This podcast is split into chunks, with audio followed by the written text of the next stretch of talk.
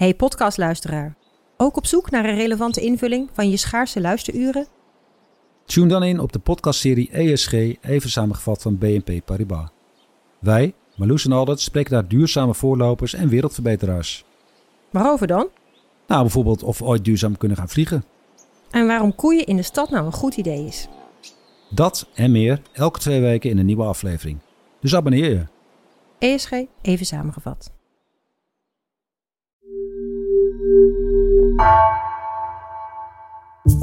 Vanaf de redactie van NRC het verhaal van vandaag. Mijn naam is Geertje Tunter.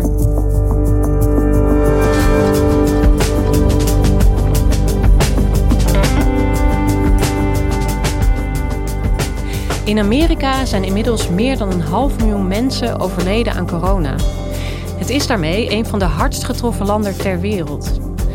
Buitenlandredacteur Marijn de Waal reisde door Texas en zag dat de pandemie niet alleen voor een overbelasting van de ziekenhuizen zorgt, maar dat er ook flink geld verdiend kan worden aan deze crisis.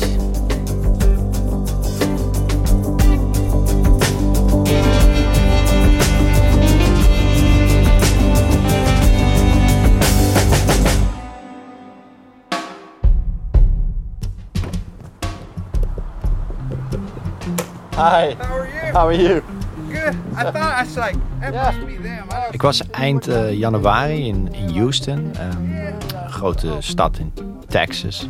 Ehm, en ik heb daar contact gezocht met eh, Jerry Holbrook. Dat is een zogeheten travel nurse, dus dat is een rondreizende verpleger. En die zei, ja, ik zit in de nachtdienst, dus kom anders om een uurtje of acht 's ochtends naar mijn RV-park aan de oostrand van Houston. Een RV-park is een park voor recreational vehicles. Come on in with Yeah.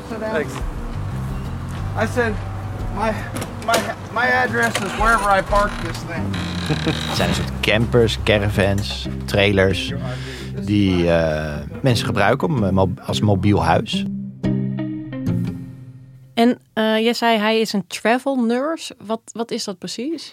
Ja, het zijn een soort medische nomaden die al heel lang bestaan hoor. In de VS al tientallen jaren bestaat dit fenomeen. En normaal worden zij ingezet als er bijvoorbeeld in een staat een natuurramp is. Of als er een hele sterke griepgolf is ergens. Of je hebt ook staten die bijvoorbeeld vooruitzien dat er een babyboom aankomt. eh, omdat Amerikanen zwangerschappen wat meer plannen. Dus dat bestond altijd al, deze mensen. Alleen door corona is er zo'n schreeuwend tekort aan verplegend personeel ontstaan. Dat, ehm, ja, dat een hele hoge vlucht heeft genomen. Eh, en eh, die, ja, die mensen reizen dus eigenlijk van COVID-brandhaard naar COVID-brandhaard. Ja, kan je eens vertellen, eh, hoe, hoe is dat voor hem? Hoe zijn die corona eh, eh, maanden geweest? Nou, heel intensief, zei hij. You know, at first it was pretty chaotic because nobody knew kind of what we were dealing with. Back in, I think February of last year, I had it. Hij en zijn collega's liepen het op in een, in een ziekenhuis. En ze dachten, oh, we we hebben de griep. Ze hadden allemaal milde klachten, dus ze werden er niet erg ziek van. Maar hij zegt dat is ook het gevaarlijke van dit virus. Dat bij de meeste mensen is het, verloopt het ook mild. Waardoor het moeilijk is om mensen over, te overtuigen van de ernst van het virus. Maar hij zegt, ja, wat, als mensen zouden kunnen zien wat ik zie in het ziekenhuis... dan zouden ze echt wel een stuk beduchter zijn voor dit virus. Kijk, hij is degene die eh, vaak eh, de iPad moet vasthouden... voor mensen die aan het sterven zijn. And it's hard because families can't see them. You know, we have the iPads, but seeing them on a video screen is not the same as being in real life. Of de hand van een stervende patiënt moeten vasthouden... omdat die familie ook niet de afdeling op mag vanwege besmettingsgevaar. And so you're that person in the middle, sitting with them, uh, you know, and communicating with the family on the phone. And I said, to me, that doesn't give you a lot of peace. Ja, echt heel heftig werk. Dat is heel heftig werk. En ehm, ik vroeg ook van hem, eh, hoe, ja, hoe zet je dat dan van je af? En hij zegt, ja, het is voor mij eh, ik- gewoon, ik neem een hete douche, ik ga ontbijten. Als ik thuis kom, s ochtends. Ik kijk nog een beetje Netflix en eh, soms lees ik wat. Maar hij volgt bijvoorbeeld geen nieuws of politiek, daar wordt hij alleen maar boos over. Eh, en dan gaat hij lekker slapen rond het middaguur. En dan staat hij om half vijf weer op en dan gaat hij opnieuw naar zijn dienst. Ja. Het klinkt ook alsof hij daarnaast eigenlijk niet echt ruimte heeft voor een privéleven. Nee, momenteel heeft hij een heel sober en saai leven eigenlijk. En ook het feit dat hij in zo'n RV woonde, uh, bleek ideaal eigenlijk tijdens de pandemie. And we volunteered to go to the COVID unit. I said because we're isolated. Yeah. We go from work to our space and I don't go anywhere else. Other than seeing people and waving on the way into the park, I don't see too many people outside of work. Yeah, you're in a, in a bubble. Yeah. Ja, ik heb met niemand contact eigenlijk. Dus hij gaf zich ook in het begin van de pandemie daarom op voor de corona-afdelingen in ziekenhuizen. Hij woont dus helemaal alleen in die RV. En hij heeft, heeft hij dan ook geen familie? Wel, hij is getrouwd en ehm, zijn vrouw is ook verpleegster. En hij zegt, ja, ik ga elke zes, acht weken, dan krijg ik een beetje heimwee. Dan ga ik een week naar huis. En ehm, dan zie ik mijn gezin weer. En dan begint die zijn vrouw op de zenuwen te werken. En dan gaat hij, gaat hij weer naar een, uh, een post. hey, en hoe werkt dat nou eigenlijk precies? Want hoe weet Jerry bijvoorbeeld waar hij nodig is? Ja, hij zelf heeft een vaste recruiter met wie hij al een paar jaar werkt. Dus iemand die voor hem inderdaad um, nieuwe, nieuwe werkplekken zoekt. Maar goed, er zijn zeker sinds de uitbraak van de pandemie en de, de enorme verplegersschaarste zijn, zijn er ook heel veel nieuwe bedrijfjes bijgekomen. Die dus als een soort uitzendbureaus um, ja, jagen eigenlijk op verplegers. Om die te koppelen aan, aan uh, ziekenhuizen. En ja, er is dus een hele, ook op het internet een hele gemeenschap rond, uh, rond dit fenomeen. Hey friends, welcome and welcome back to my channel. If you are new here, my name is Raquel, aka Nurse Raquel. Hey y'all, welcome back to Millennial Nurse TV. I know it's been a little minute since I talked to y'all, but we we skip excuses around here. We just gonna jump into the Waarin travel nurses dus ervaringen uitwisselen. Uh, zeggen van, nou, dat is een geweldig ziekenhuis om te werken. Of nou, daar moet je echt niet heen gaan.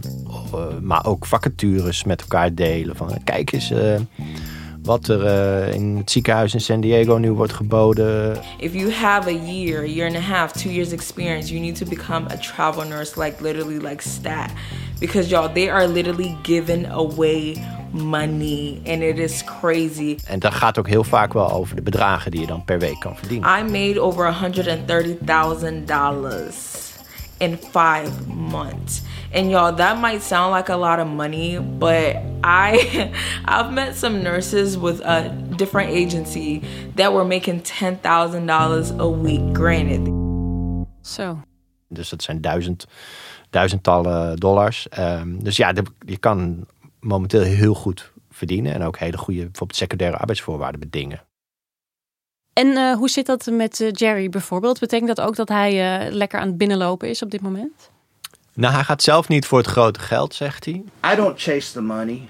I've done this before the money was where it is. I could make more. I just enjoy the people I'm working with now.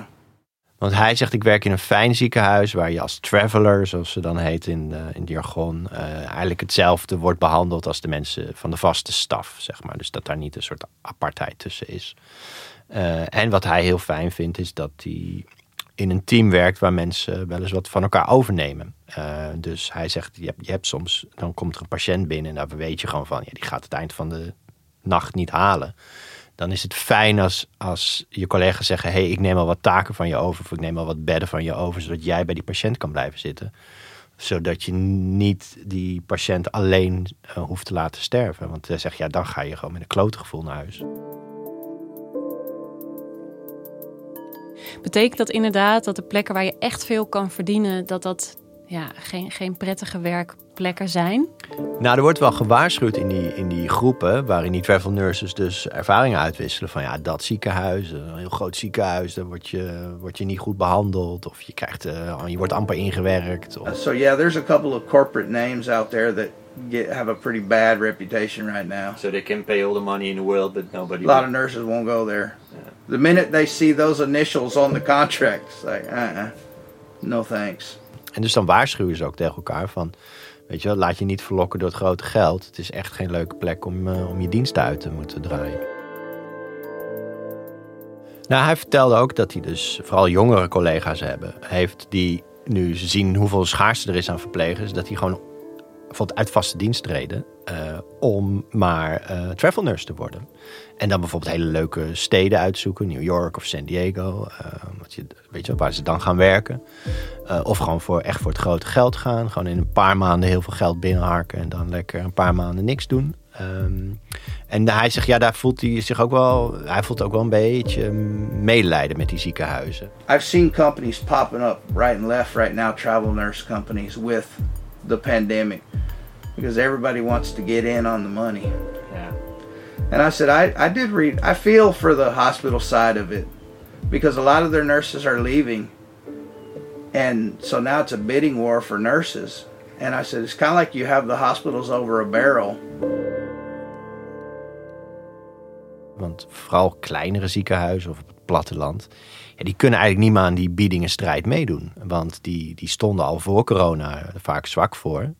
Ja, de vraag dringt zich natuurlijk op inderdaad hoe die ziekenhuizen dit allemaal kunnen betalen. Maar dat kunnen ze dus ook niet, tenminste deels. Nee, behalve dat die ziekenhuizen dus meer geld kwijt zijn aan verpleegd personeel, krijgen ze minder geld binnen omdat ze door corona uh, zeg maar de, de alledaagse operaties of ingrepen hebben moeten uitstellen. Weet je, een nieuwe heup erin, een hartoperatie. Dat zijn normaal de, is een beetje de melkkoe van zo'n financiële melkkoe van zo'n ziekenhuis. Dus sommige ziekenhuizen die zullen, die vallen om of die zullen gaan omvallen uh, de komende tijd. Dat zag je al aan het begin van de pandemie. Ik was bijvoorbeeld in november in Georgia. Daar was net het ziekenhuis in op het platteland gesloten. Dat, dat was al een, een wankel ziekenhuis. Maar dan kwam de pandemie eroverheen. En dat ziekenhuis had ook een verzorgingstehuis eraan vastzitten. En daar vielen heel veel doden. En mensen trokken hun ouders daar weg omdat ze die daar niet wilden houden. Dus ja, dan valt zo'n verzorgingstehuis om en sleurt het ziekenhuis mee. En uh, ja, dus corona zal echt littekens achterlaten op het Amerikaanse zorgstelsel. Er wordt, nu wel geld beschikbaar gemaakt in dat nieuwe reddingspakket wat de regering wil lanceren. Maar ja, de, de lange termijn schade van die corona, die, die zullen we echt nog moeten zien. Het is wel heel wrang, hè? Dat aan de ene kant dus zoveel geld verdiend wordt aan corona. Aan de andere kant allerlei ziekenhuizen op omvallen staan. En vanuit Nederlands perspectief misschien ook wel een beetje vreemd. Hoe kijken ze daar in de VS tegenaan? Ja, kijk, die, die verplegers die zijn dit geld natuurlijk gewoon waard. Die staan uh, twaalf uur per dag in uh, beschermende kleding met mondkapjes op. Waarvan die streamen aan het eind van de dienst in de gezicht staan. Heel nuttig werk te doen. Dus ze verdienen dat geld echt wel. En ik bedoel, onze verplegers in Nederland verdienen misschien wel te weinig. Alleen ja, het, systeem is zo op marktwerking gericht dat, uh, dat, het, dat het niet goed werkt voor die ziekenhuizen als geheel, zeg maar.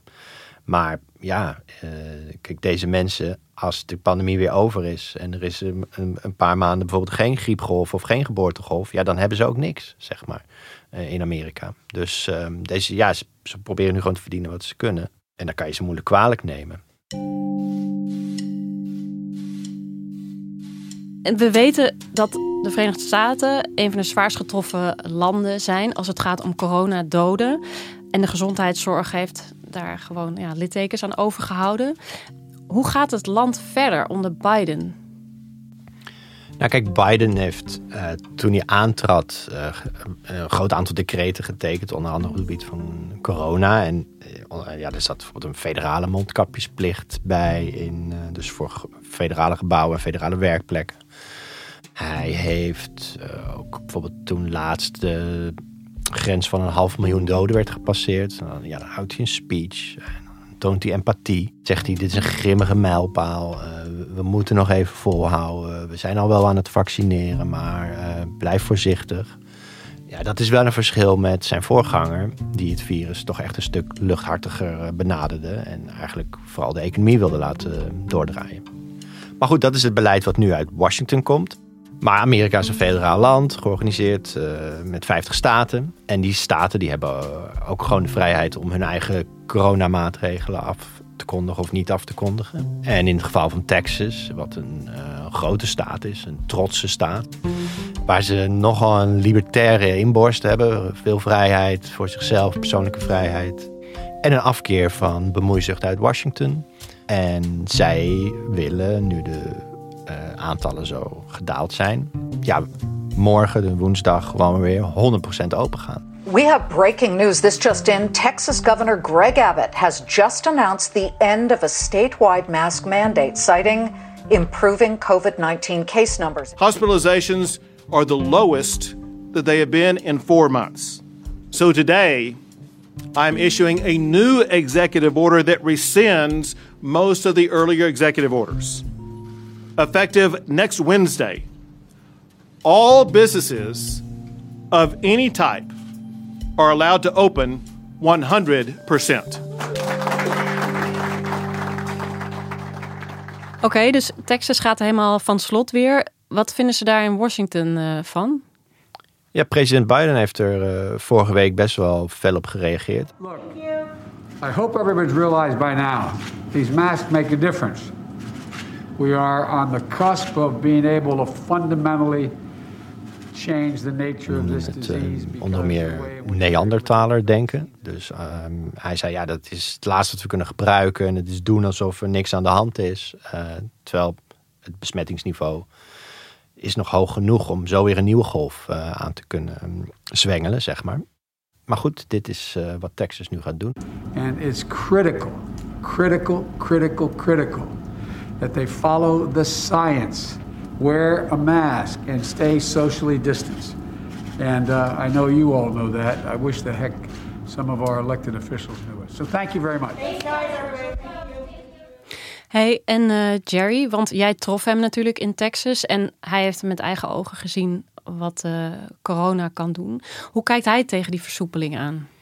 Ja, ik zat daar met hem over te sms'en. Uh, en hij zei, hij is dus een nieuwsmeider. Hè? Hij volgt helemaal het ja. nieuws, maar had, had dit dus wel meegekregen omdat er in een stafvergadering over gesproken werd. En hij zei, ja, in het ziekenhuis blijven mondkapjes natuurlijk gewoon verplicht. Hij, zei, hij denkt ook dat dat nog jaren het geval zou blijven trouwens. En, um, maar hij zei, ik hoop wel dat mensen daarbuiten uh, uh, hun gezond verstand gebruiken. Oftewel slimmer zijn dan de gouverneur. En zich blijven beschermen. Ik vroeg ook aan hem of het voor hem niet vreemd was, nu we al in het tweede jaar van de pandemie zitten, um, dat hij dan naar zo'n dienst naar huis, of dat hij naar zijn dienst toe rijdt of van de dienst afkomt.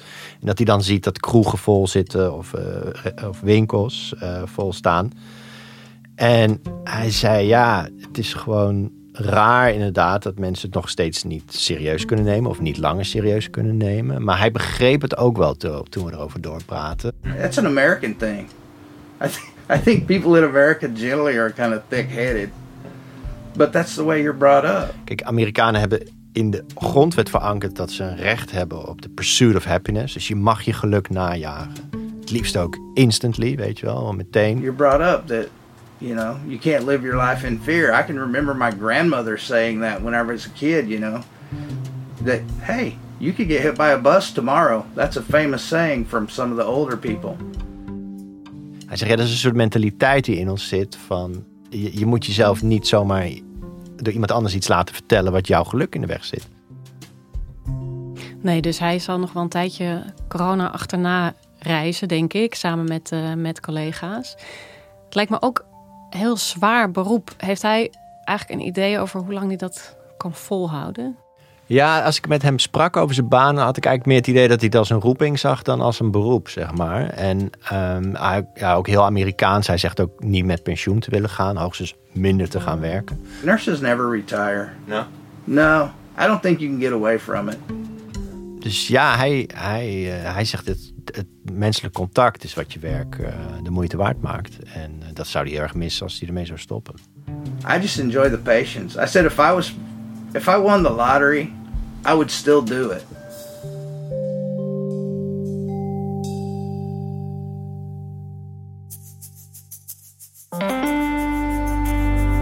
Je luistert naar Vandaag, een podcast van NRC. Eén verhaal, elke dag.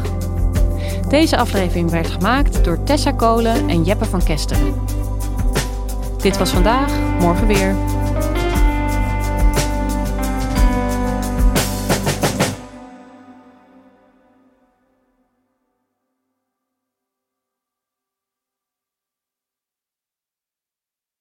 Technologie lijkt tegenwoordig het antwoord op iedere uitdaging. Bij PwC zien we dit anders. Als we de potentie van technologie willen benutten, kunnen we niet zonder een menselijk perspectief. Human-led, tech-powered noemen we dat. Ga naar pwc.nl.